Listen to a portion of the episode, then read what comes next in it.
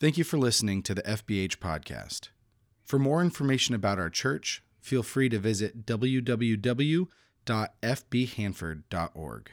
Hey, church, how we doing, everybody? Good. Okay. All right. It's steady. You're like, it's going to be like 100 degrees today. Leave me alone. I get it.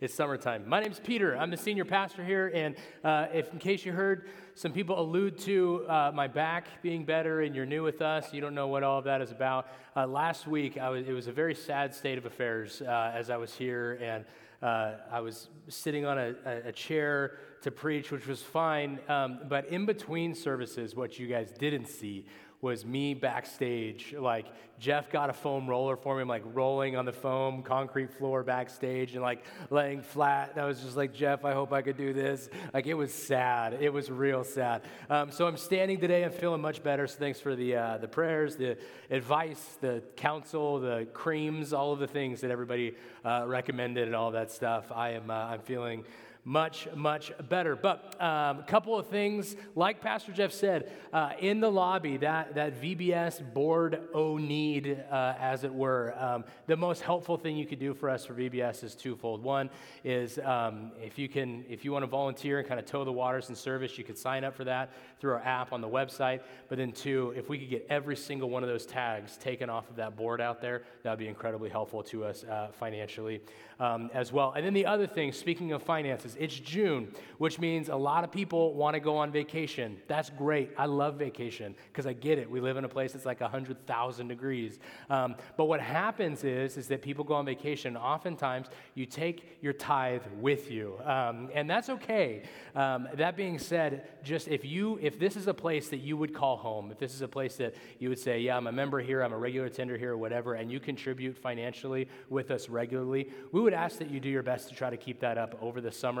It's funny, we see consistent church trends um, every, like year over year, giving trends.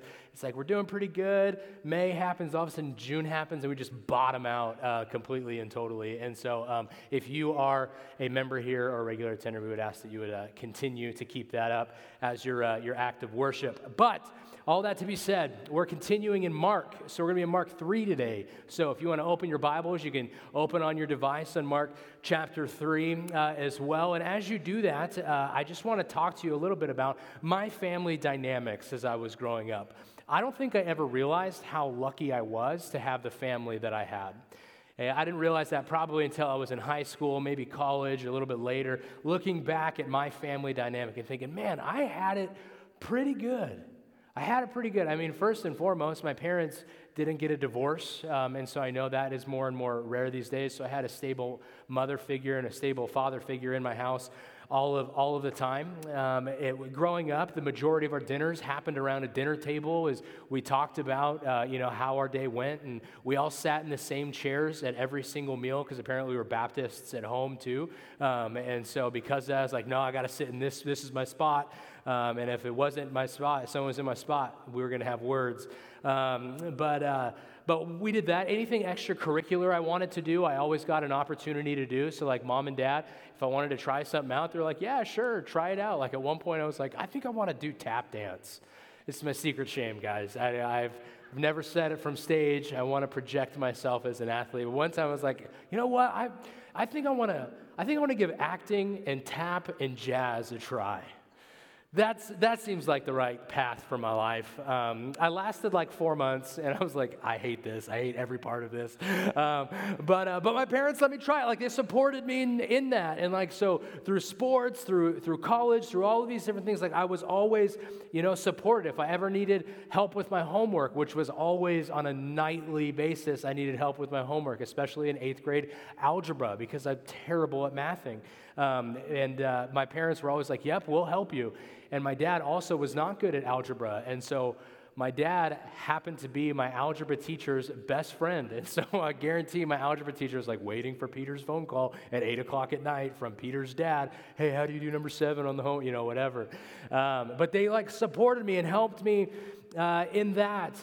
I could always bring friends over. Like my dad called them strays, like we're collecting strays, right? And, and like our house was open to them. Our fridge was open to them. You guys know that house. My dad would always be okay if we asked, hey, can so and so stay the night? He'd be like, yeah, absolutely. And there were Saturday mornings that looked like a bomb went off in our living room because there's bodies laying everywhere, right? Like, yeah, we had like 14 friends stay the night. And my dad consistently would say, like, where else would I rather them be than safe in my home on a, on a Friday night? And so, uh, so like, I had a, I was very lucky to have the family that I did. And I think that uh, uh, if I raise my kids in the same way that I, my, myself and my brother were raised, I think they have a good shot at, at knowing Jesus and walking with the Lord as well because every single Sunday we were in church, right? Every single Sunday. It was a rarity for us not to be in church on a Sunday morning. I remember one Sunday I woke up and it was like, it's kind of late to be waking up for Sunday morning for church.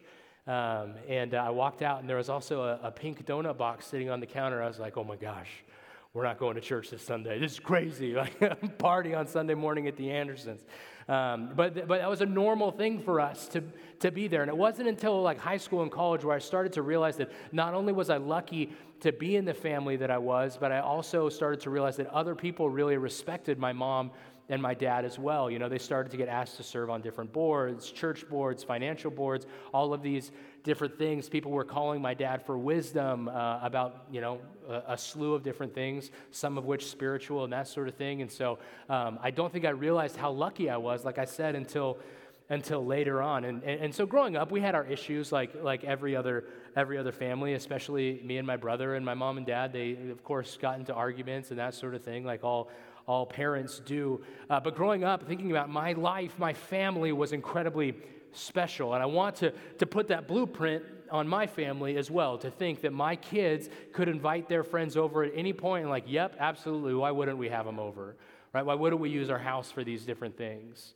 Um, I don't know where what, what your family dynamic looks like. Maybe it's your current family dynamic. Maybe you're in the, the midst of raising kids right now, just like my wife and I are. Maybe thinking back to your family dynamic whatever it may have been. Because I know for some of you, some of you are very lucky to have a family, uh, a good family, like, like my family was. And, and some of you, you know, probably aren't as lucky. You know, maybe you uh, your parents maybe got a divorce or you went through a divorce and so you're trying to figure that out with your kids and that sort of thing. And, and that's difficult. That can be that can be hard and unstabilizing sometimes. The family as hard as you may try that can obviously be difficult. Maybe a lot of you are in here i think actually most of you are in here because of family for one reason or another.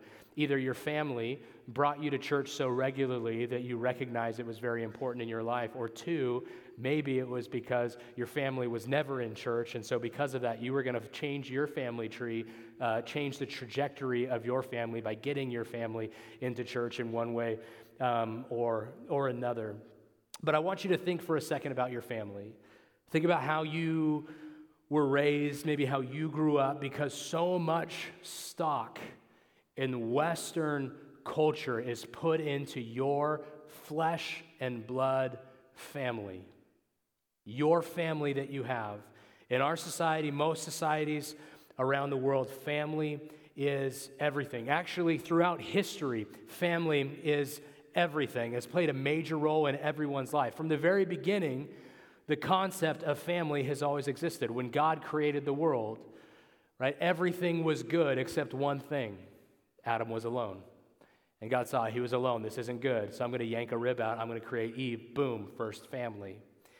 And so, family was God's design. Family was God's uh, uh, creation. And, and this work of creating a family was going to be one of the biggest blessings to all of mankind, to everybody. They were going to be a family unit to work together, serving and loving God and loving one another. And then to take it a step further, man, families are essential. They are the, the, the building blocks of communities right? And communities are the building blocks of nations. We've said that before. You want to serve your community well? Start by serving your home well, because homes will then serve neighborhoods, and neighborhoods, towns, and towns, states, and states, countries, and countries, the entire world. So, where do you start? You start at home with your family. But if Genesis taught us that God created the family, Genesis chapter 3 also has taught us that Satan wants to do his best to destroy that family as well, because almost as quickly as Eve was created, Satan slithered in and did his best, best to put the family under attack. And so, all over the world, and to some degree, all of us here, even though we all have different histories, whether it's cultural or, or economic or religious or social backgrounds or whatever it may be, families are a massive deal. And as many of us have experienced, family, familial relationships, loyalty, and honor have a massive weight and influence on our lives. That's why Sarah and I, when, when our kids get dropped off somewhere, we try to say, you know who you are and whose you are, right? You are an Anderson. And beyond the fact that you are an Anderson, you are a Christian. You are Jesus's. And so we want them to remember anything that you say or do is not only a reflection on Jesus, but it's also a reflection on the Anderson name. Right? So reputation has everything to do with, uh, with family as well. And so back in the time of Jesus, the Jewish family actually had this extra added spiritual significance as well. So think back to the Old Testament there is one group of people considered to be children of God. You had to be Jewish. And so the Jewish family, not only everything we already talked about was a big deal, but beyond that, the Jewish family also, you being born into a Jewish family also meant you were born into the family of God. So there's this added kind of weight and added kind of kind of pressure to this as well. The Jewish family was actually kind of like the local expression of the larger Jewish, uh, Jewish nation. You were who you were in God's kingdom because of your family. So, as a family member, you weren't supposed to abandon or disrespect your family. That was a big deal. That's one of the reasons that the, the parable of the prodigal son, right? A lot of you probably know the parable of the prodigal son. And even as we look at it today, you know, in short, there's this son who wants to leave. Essentially, he asks his dad, Hey, dad, I pretty much want you dead because I want your money rather than your time. And so, because of that, he says, Dad, can I have my inheritance? He goes off, squanders away the inheritance. The dad waits for him to, to come back. He comes back, it's a party, the whole thing. But that story, even today, is a hard story for us to read. Like, how would I reconcile my own kids with this? How would me and my kid reconcile that? But in this time, in that day and age, in Jewish culture, that story would have been absolutely shocking. And so, one of the expectations of the Jewish family was to have a Passover meal together. Right? Think about Christmas for you guys, maybe right? And, and, and, less expectation and less, you know, Jewish law and tradition and all of that stuff. But think about your family at Christmas time. I know for my family at Christmas time, uh, you know, we had to get done with church. We had to do the church thing because we were good Christians. So we went to church, and then after church is when Christmas started, right? We got there, and, and Grandma and Grandpa's house, and the cousins were there, and we're sleeping at the foot of Grandma and Grandpa's bed, and Grandma is snoring, and she's blaming it on Grandpa, like the whole thing right? And it was great, and it was, it, it, was awesome. I looked forward to it every single year. There was an expectation that if you were a part of our family, our extended family at that point, you showed up to Grandma and Grandpa's house on Christmas, because if somebody didn't, something was wrong. Okay? This, is, this is to a greater extent in the Jewish culture and the Jewish uh, family at that time. So I say all of this because Jesus today in Mark chapter 3 is going to flip this entire thing on its head. This is one of the hardest passages that I've had to deal with and preach through and reconcile in my own heart. Okay, and so we're going to deal a little bit with Jesus' family. We're going to deal a little bit with Pharisees, and we're going to land with Jesus' family again. But we're going to kick it off in Mark 3, verses 20 to 21. It says, Then Jesus entered a house, and again a crowd gathered, so that he and his disciples were not even able to eat. When his family heard about this, they went to take charge of him, for they said, He is out of his mind. That's fun, right? Anybody ever like, oh man, my family had to come and they thought I was crazy, right? Like that's what's going on right now. Okay, Jesus' family at this point is going to take him away, to take charge of him, to take him away because they thought he is out of his mind. So, let's back up. Jesus is teaching again, and more people show up again. Like I said last week, this is going to be the pattern over and over and over again. People not only want to hear what Jesus has to say, they also want to see what miracles he is going to perform. They want to bring sick people to him. So everywhere he goes, as soon as someone hears that Jesus is in town, they're going to flock to wherever um, wherever he is. And so it appears that this crowd and Jesus were so intense that Jesus and his disciples weren't able to eat. Doesn't say why. I don't know if there wasn't enough food. I don't know if it was standing room only. And so because of that, they couldn't balance their little plates right here and do finger foods or whatever. Like, I don't know why they couldn't eat, but we just know that they, uh, they couldn't eat. But as I was as I was doing my research for this, I found kind of two interpretations as to why Jesus' family wanted to take him. What two things that they could have been concerned about. The first one is, is they were concerned for Jesus' physical health, his physical well-being. Because, man, Jesus, from the point that Mark started, right, man, we are seeing like crowds are consistently pushing in on him. Like he doesn't even have food to eat in this story. But crowds are pushing in on him. We know crowds can be tumultuous. Think back to Black Friday sales 10 years ago, right? Like everybody wants a flat screen TV to save $200. It doesn't matter if you're going to prison or not for it, right? Like, like crowds can just be crazy. When people want to get to something more than anything else, it can be crazy. So there's this idea that maybe they are concerned with Jesus's, uh, Jesus's well-being, that like being constantly mobbed by crowds to the point of hindering his basic necessities of life. That's the first theory. I don't agree with the first theory very much. Okay, but I, I do want to take a second before I share the second theory with you. I do want to just take a second and, and think okay, if, if you personally were, were a disciple of Jesus and you were writing all of these stories down, you and the Holy Spirit are working together, and you really wanted to convince people that Jesus is the Savior of the world, that man, put your faith in this guy and he's going to take care of everything. Would you write a story like this? Would you write words that say that Jesus' family thought he was out of his mind, that Jesus' family was coming to take control of him? No, you wouldn't even say that about yourself in an autobiography that you're writing today, right? There's no reason you would say that because you don't want people to think poorly about you. And if you're trying to convince others of Jesus, why would you include this story unless it was true? So, stories like this, where it kind of casts like a, I don't want to say a bad light because Jesus ultimately lands the plane really well at the end of this entire thing, but it does cast some doubts like, wait, is this guy actually a lunatic?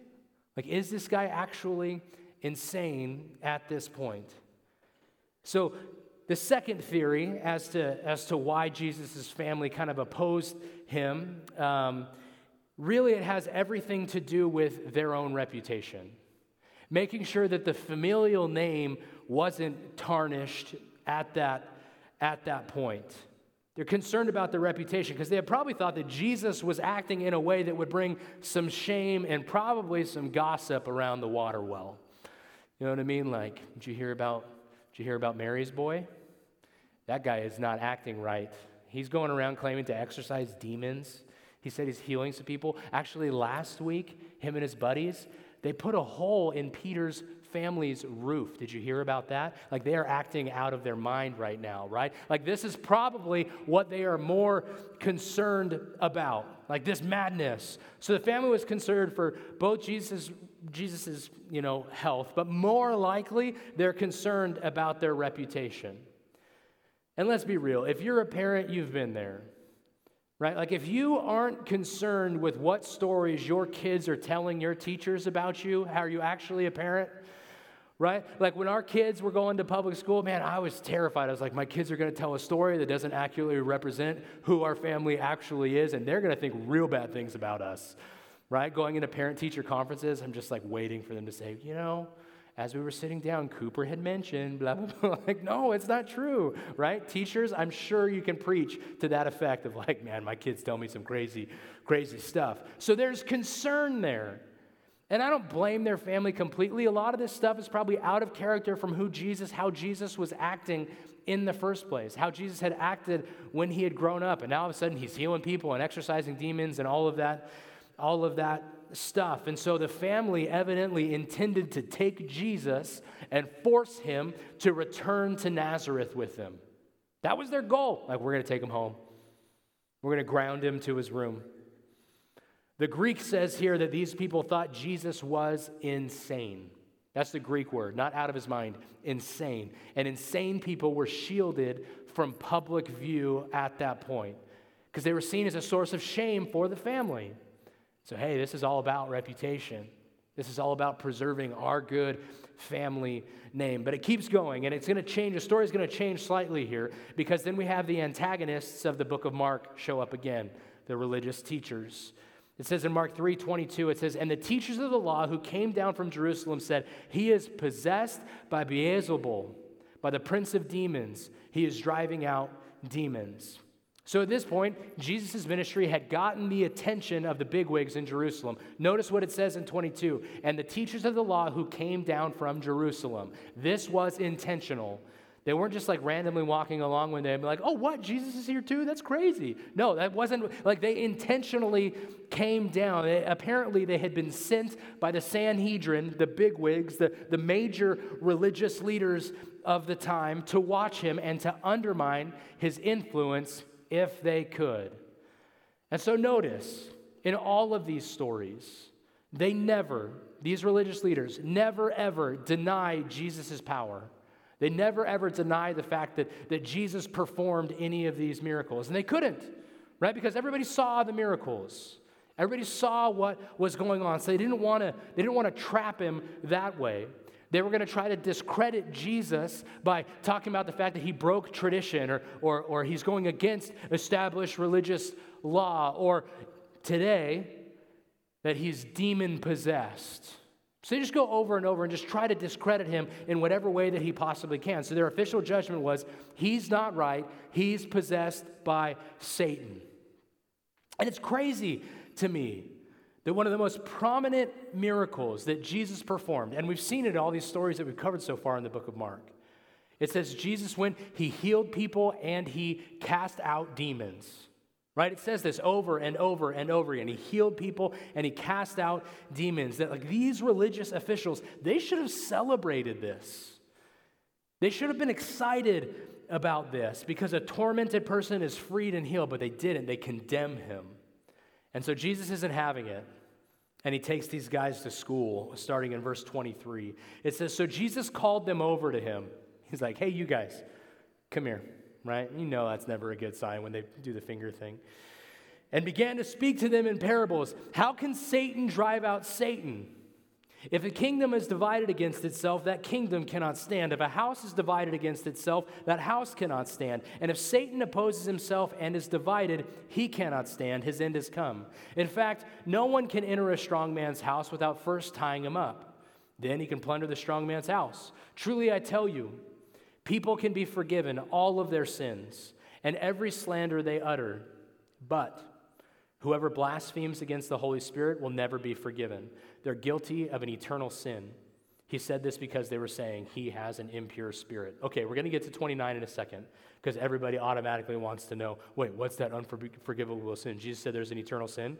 Hold on, what is that? Did I accidentally do that? We'll get to that in a second. We're going to cover the first part of this, though. So, Jesus never once dismisses the existence of Satan. He recognizes that there's a real kingdom of evil. Jesus here replies by showing how ridiculous this accusation was. And he tells three different parables. The first one, he talks about this divided kingdom in verse 24, where he's talking about how, could, how would Satan work against himself?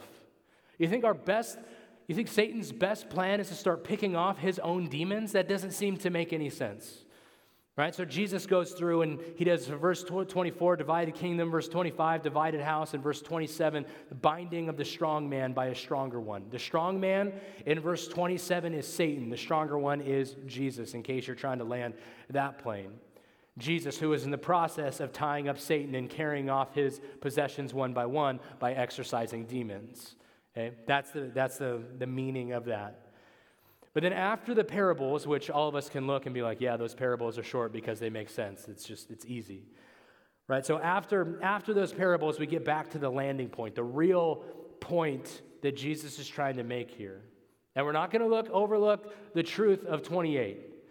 Because verse 28 is really what we as Christians need to be hanging our hat on on a regular basis. So, verse 28, if you read back through, it says, Truly I tell you, people can be forgiven all their sins and every, and, excuse me, and every slander they utter. Don't read to 29 yet. Let's stop in 28. Let's rest in 28. Because oftentimes what we do is we jump to 29. we jump to this idea of, okay, so that's good. All of my sins can be forgiven. Up until what point, though? Like, how far am I allowed to go before I actually sin? Like, where's that line in the sand? Can someone draw that? And I'm going to get just, I'm just going to cuddle up right next to that line as close as I possibly can, as long as I know I'm still going to heaven, rather than resting in verse 28, looking at this idea that, that, that Jesus has forgiven every single one of our sins, every single one of our trespasses, and I should be living in such a way that honors that. I should be living in such a way that recognizes that Jesus did that for me in my life over and over and over again. We should be looking in in this direction, as we look at Jesus, as we look at his righteousness and what he did, it should take us away from that line that so many of us seem to be concerned with. So many of us seem to be concerned with, ah, well, like, like, how close can I get, right? It would come up every time when I was a youth pastor, right? We would do a, a series on sex and relationships. And small group after small group after small group with boys, like, okay, how far can I go with a girl until it's too far? Like every single time, right? Because they're like, I'm to slam up against that line as hard as I possibly can. Like, let me find that line and I'll stay there as long as Jesus is still to forgive me with that, right? Over and over. And, and I, we think it's silly now, right? Like, you, got, you guys can figure out what you think that line is. But, and, and we think it's silly now, but we do it every single day in our life. Like, can I have, can, like, can I have, how much can I drink before it's actually considered drunkenness? Or how long can I look at another person before it's considered, you, you, you know, lust?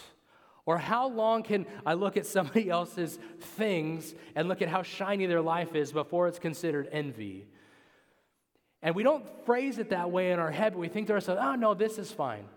This is fine. This is fine. Rather than taking a look at verse 28 and recognize, man, Jesus, you've taken care of everything. Thank you so much. I'm going to do my best to walk away from that line. Because, Jesus, you've handled everything for me. And we need to get to a point where we don't care about where the line is because we're so infatuated with where Jesus is. So, all that to be said, I'm going to tell you where the line is now, okay? You shouldn't care about it, but we're going to talk about it. Okay, so verse 29. Because we jump to that, right? We should be focusing on verse 28. But verse, verse 29, Jesus covers all of these sins except one. He says, a blasphemy against the Holy Spirit. That's the one.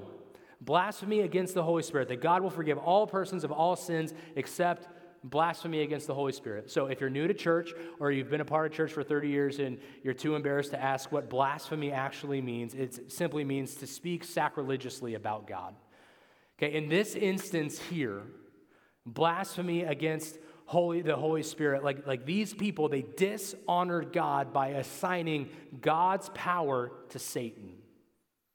Okay, that's what they're doing here. That's how they are blaspheming against the Spirit. The Holy Spirit is moving and working in the life of Jesus. And they're saying, nope, that's not God. That's not the Holy Spirit. That's Satan. That's how they're blaspheming against the Spirit. That's the unforgivable sin. Giving, giving the Holy, or giving, when the Holy Spirit is doing work, when the Holy Spirit is moving, giving credit to Satan instead of the work of God. And we think, oh, I mean, is that really? Man, that's that. Think about if you are God in this instance, and a lot of you think you are anyway. So let's just, let's just, you know, take that platform for a second, okay? So uh, you're God what could be harder? What could be more hateful? What could be more sinful? If you are God, the most powerful being, you created all of existence, you created everything, you've now sent your son to do your bidding, to do your work. He's going to die on a cross for all of humanity's sins, both then and forever. And some religious leaders walk up and said, You know what? No, that's not God. That's actually God's sworn mortal enemy. That's Satan. That's sin himself. That's who that is. So we consider, is that really, that's the unforgivable sin? That's it. And let me be clear you can't do this accidentally. Okay, when I was in sixth grade, I went to summer camp. Okay, it was a great time. Had a camp crush, one, one wreck, or at least I assume I did, right? I don't remember. Probably did. And so, as I'm there, someone had talked about this idea of the unforgivable sin, and I was a wreck the entire week. I was fretting over this idea of, like, oh my gosh, What is the unforgivable sin? Like, can I accidentally commit that? Like, I've been told my whole life at Merced First Baptist Church that, that Jesus forgives all of my sins, that I just have to accept him in my heart and I'm to go to heaven one day. Like, now all of a sudden, someone's throwing this unforgivable sin line at me. So I asked my counselor, and he was like, well, and hemmed and hawed, and he didn't give me a straight answer. Asked another counselor, asked my youth leader. I couldn't get a straight answer all week, probably because they didn't know. That's okay. No blame to them. But I was a wreck until I came home. I talked to my parents about it, and they said, Well, let's look at it. So we looked at it, we figured it out, and I was like, Whew. Okay, so I'm good? I'm clear? Like, yeah, you're clear. Because not only is it blasphemy against the Holy Spirit in this one instance, it's a continuation of doing so. It's over and over and over. It's habitual in the way that these religious leaders were doing it. The way it could be translated is they kept on saying it. And so you can't accidentally fall into this sin. Okay, this is, this is you doing your best to attribute what God is doing to Satan. Okay, so everybody good on that? But we should be looking at Jesus, not worrying about that, even though everybody's like, okay, good, I can't accidentally do that. So then Jesus' family comes back onto the scene after that. So he has this whole dust up with the religious leaders. And then starting in verse 31, Jesus comes back, or his family comes back. It says, Then Jesus' mother and brothers arrived standing outside, and they sent someone in to call him. Okay, let's press pause for a second. Any parents out there ever like send their kid into someone else's house because you don't want to go in? You're like, hey, older brother, go get that person, right? Like my oldest two kids do so much stuff that I don't want to do. I'm like, hey, Cooper, Micah, go take care of that. Okay, yeah, sweet, done. So that's essentially what I feel like is going on here. Okay, Jesus, like Mary is like, hey, can one, hey, go get Jesus for me. Um, anyway, verse 32. A crowd was sitting around him, Jesus, and they told him, Your mother and brothers are outside looking for you. Verse 33. Who are my mother and my brothers? He asked. Then he looked at those seated in a circle around him and said, These, Here are my mother and my brothers. Whoever does God's will is my brother and sister and mother. This is the hard portion of Scripture this morning. And Jesus' disciples were among those seated in a circle around him. Right? These are people who were learning from him, people who were wanting to do the will of God. And despite all of their failures, Jesus acknowledged these people as, as those who did God's will. Therefore, he considered them his true family. More important than his actual family, his flesh and blood family. And so, Mark, remember, this, the, the book of Mark is written to Gentile readers, meaning not Jewish readers. So, everybody, everybody else. And modern Christians as well, we should feel good when Jesus uses that word whoever. That's very inclusive language. It's not just Jewish people because of the fact that you were born into a Jewish family, you are God's chosen people. It's whoever does the will of God. So that's good news. If you have said yes to Jesus, you are a whoever doing the will of God. So you are a part of, of God's family. But it'd be hard to think of a more meaningful symbol than being a part of the family of God and, and part of his son's family as well. And don't twist words here. Don't twist Jesus' words here to, seem, to, to make Jesus think that familial ties don't matter, that familial ties have no, have no value. Right? It's clear these, these relationships are important. Throughout Scripture, it talks about familial relationships and their importance. That's why we want our kids' ministry to be great here. That's why we want our student ministry to be great here. Right? We want to care for the entire family here. Jesus here is teaching something hard, though. Something very, very difficult that we need to wrestle with. Jesus is teaching that familial relationships should be subordinate to spiritual ones. And I just want to sit in that for a second because that's a hard teaching for us here at FBH, where so many people bring their families to. There's so many generations of people here, of grandmas and great grandmas and moms and daughters and all of those same things on the boy side, right? Like, like, like families matter to us deeply. But Jesus here is teaching that familial relationships should be subordinate to spiritual ones. This is a, this is a radical teaching. Not just for today, but back then it would have been it would have been incredibly radical. It's a hard word that Jesus is throwing down because it seems to threaten the most important human institution, as it should. Right? You can't get mad at me. This is Jesus talking. I'm just telling you what he taught. He is saying that those who are doing the will of God are now more important than those who are outside of that belief system. And I think a lot of us would say, yes, I agree with that because we're good Christians. And we would say, my list of priority goes God, family, everybody else. Right? That's what we would write down. But what Jesus is saying here is let's assume that I have a son who's not walking with the Lord. Heaven forbid, I hope that never happens. But let's assume I have a son who's not walking with the Lord. And I also have a, a member of, of, of our family of God, our church, member of our church over here who's very, very much so doing the will of God. And both of them come and ask me for a $1,000 out of my pocket, my personal bank account, not the church. They're asking me as dad and, and, and friend. And they both need a $1,000 for the same thing. I mean, who are you giving it to?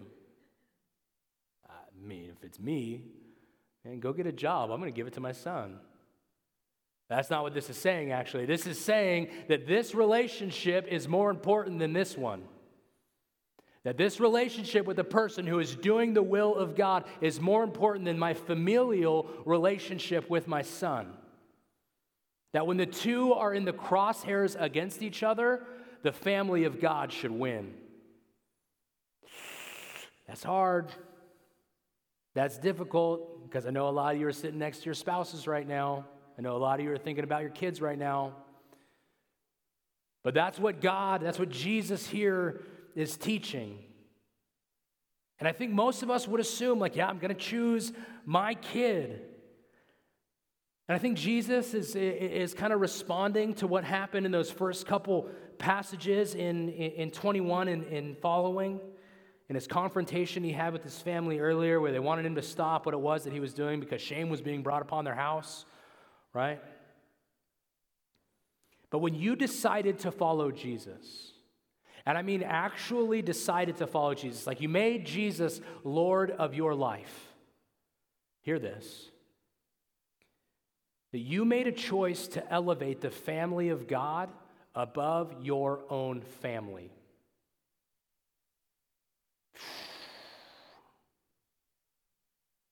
The family is God and more is the family of God is more important than your flesh and blood family. Is what Jesus is teaching here. Now don't get me wrong, we have a responsibility to our own personal families. Okay, that is our that is our job. When there is a crossroad though between our family and serving the family of God, Jesus is saying in this story that the family of God and doing his will is more important than what your family wants you to do. Jesus sitting and teaching and being with the family of God, being with those disciples, was far more important than whatever mom wanted at the door. And that's difficult to wrap our heads around. And all of us would say, and, and I agree with it, like God loves the family.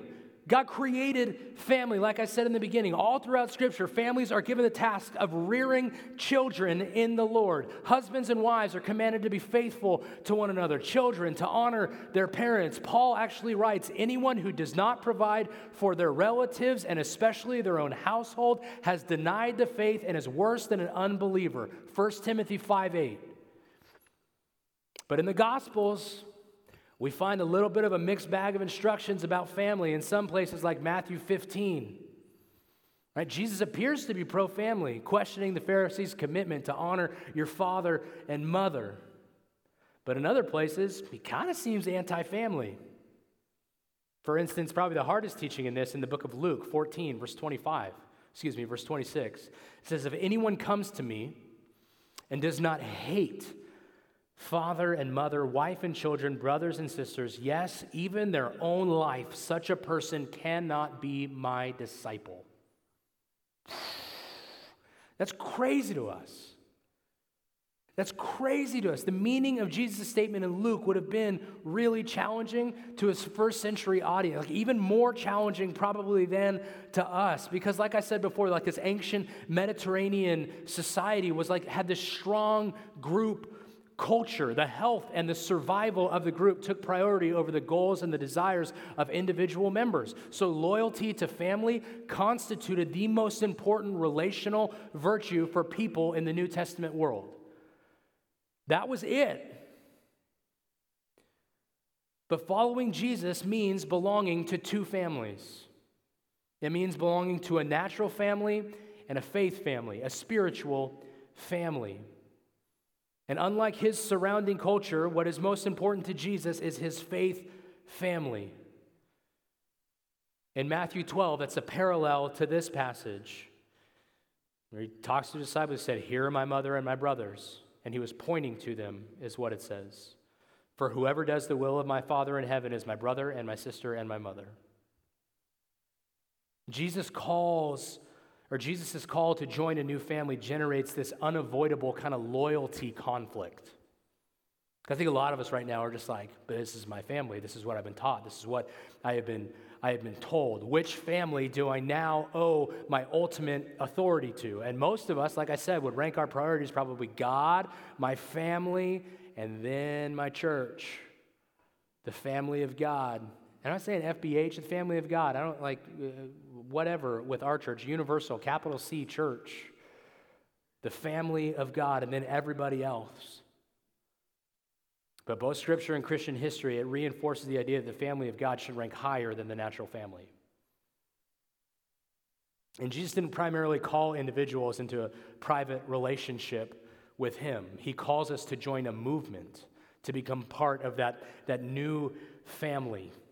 The notion that loyalty to God could somehow be separated from loyalty to, to God's family would have been foreign to Jesus and early Christians. So, like when people say things like, oh, yeah, I believe in God, I just don't believe in the church, or I don't go to church, there's a bunch of sinners, you know, all of that stuff. Man, first century theologians would have had a field day with that statement.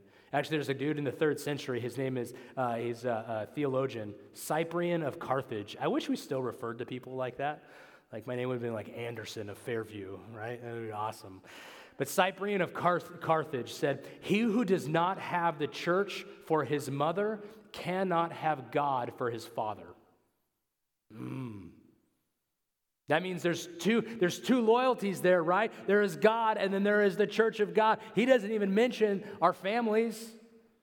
Doesn't mention it anywhere, as a matter of fact. And so, while our natural families are still the most significant earthly relationships we have, we have to learn to kind of situate our natural families under the overarching rubric of the family of God. Not as like these distinct social entities where it's like, I'll take care of my family over here and I'll take care of my church over here. No, your family should fall under the umbrella of the church.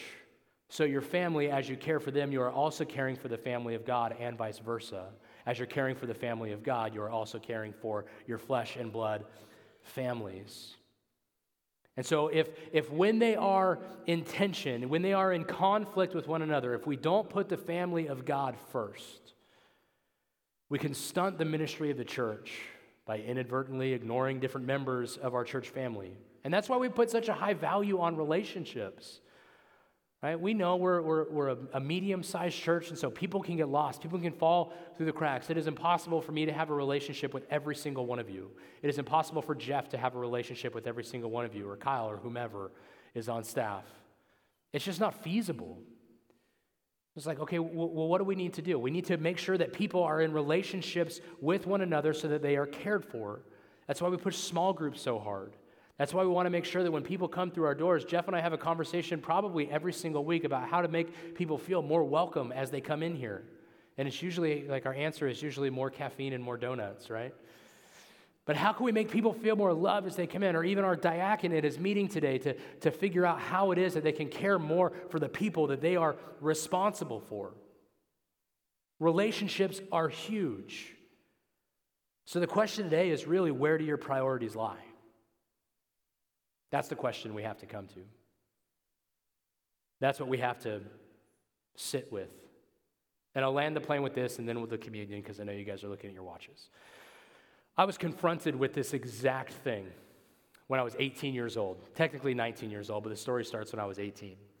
I was 18, I was at a summer camp, um, and uh, the speaker of that camp said to me, or not me, he, he preached to, to everybody and felt like he was talking to me. He said, If anybody feels like they are called into full time vocational ministry, I want you to come up on stage and we're going to pray for you. And so all of a sudden, I found myself on stage. I had never felt the presence of the Holy Spirit more real in my life. And so I made my way up on stage. I was getting prayed for with four or five other people. And I came home, talked to my parents about it. Yeah, cool, great. Was off to college. Was going to be a business major, business administration. I was going to do so good. And in my head, I kept wrestling with this idea of like I was called into full time vocational ministry, but also I want to be rich. So maybe I could do both, right? I'll be a full time pastor and own my own business, right? There's 48 hours in a day. I could totally do that.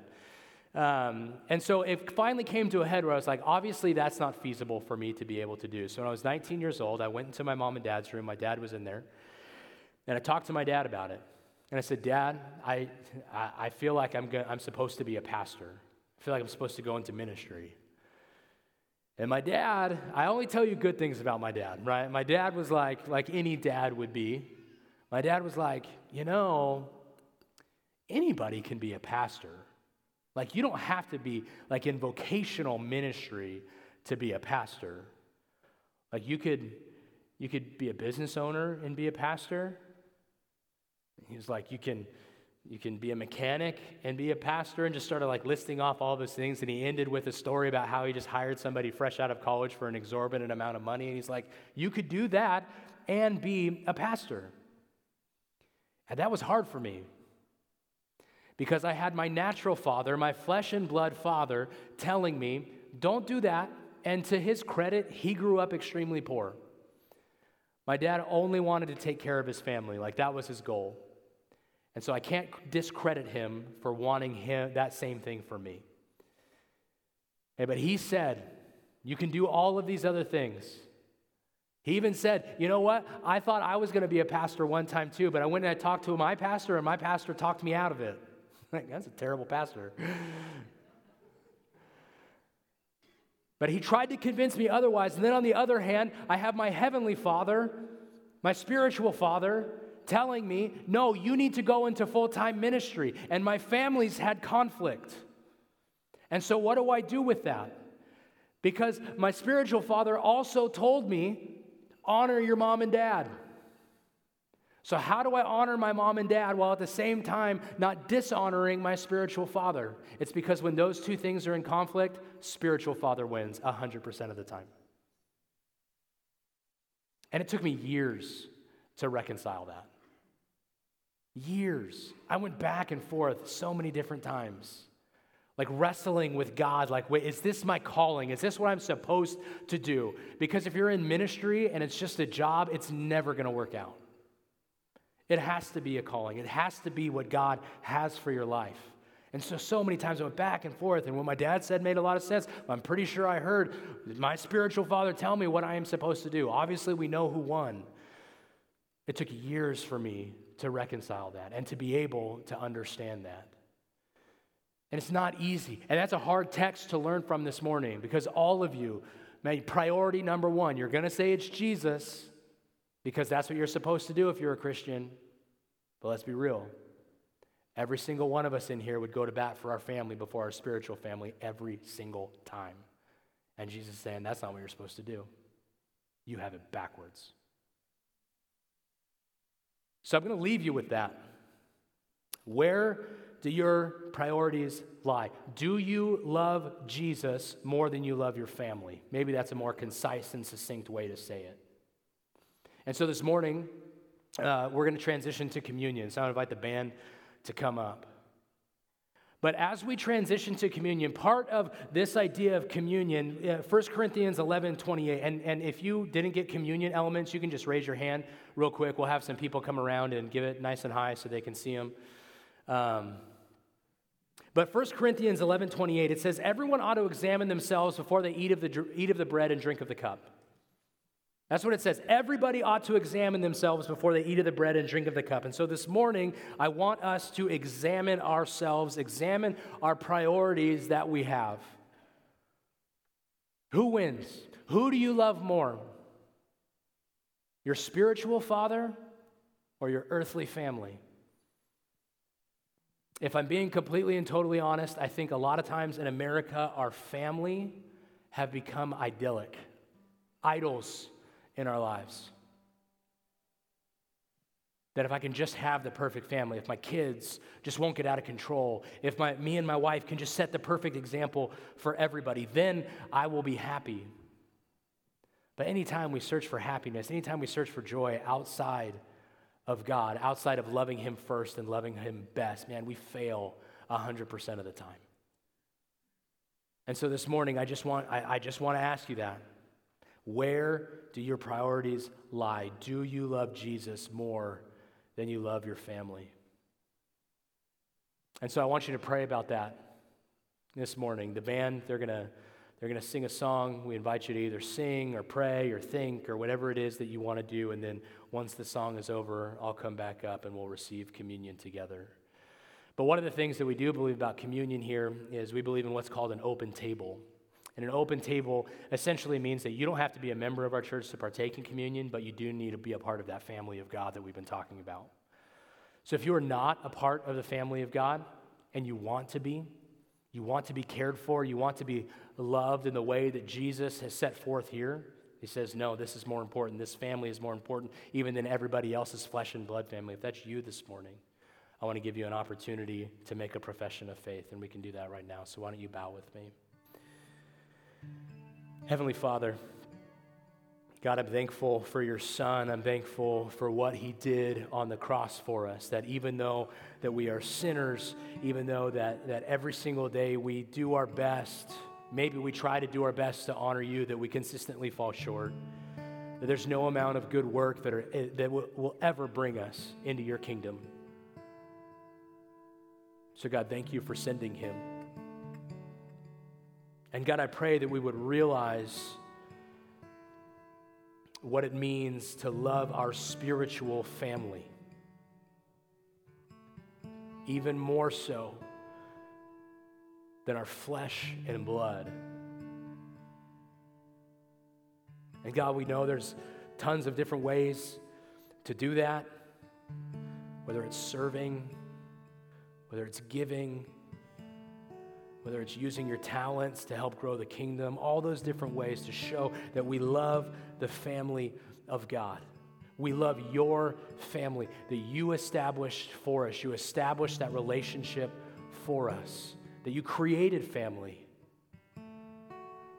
And so you know what it means to, to, to, provide that intimacy and love. And God, I pray that our church would be a reflection of that. And if this morning maybe you have not yet said yes to Jesus, maybe you're not yet a part of the family and you're thinking to yourself, now's the time, I need to say yes. You can pray along with me. You can simply say, Father, A, I admit that I'm a sinner in need of a Savior. I admit that I fall short daily. But B, I believe that you sent your son to die on a cross for my sins. And not just the sins that I've already committed, but the sins that I'm going to commit in the future, the sins I'm committing currently, all of them. I believe you sent your son for that. And see, I choose to follow you every single day of my life.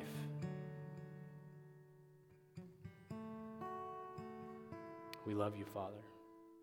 It's in your Son's name we pray. Amen.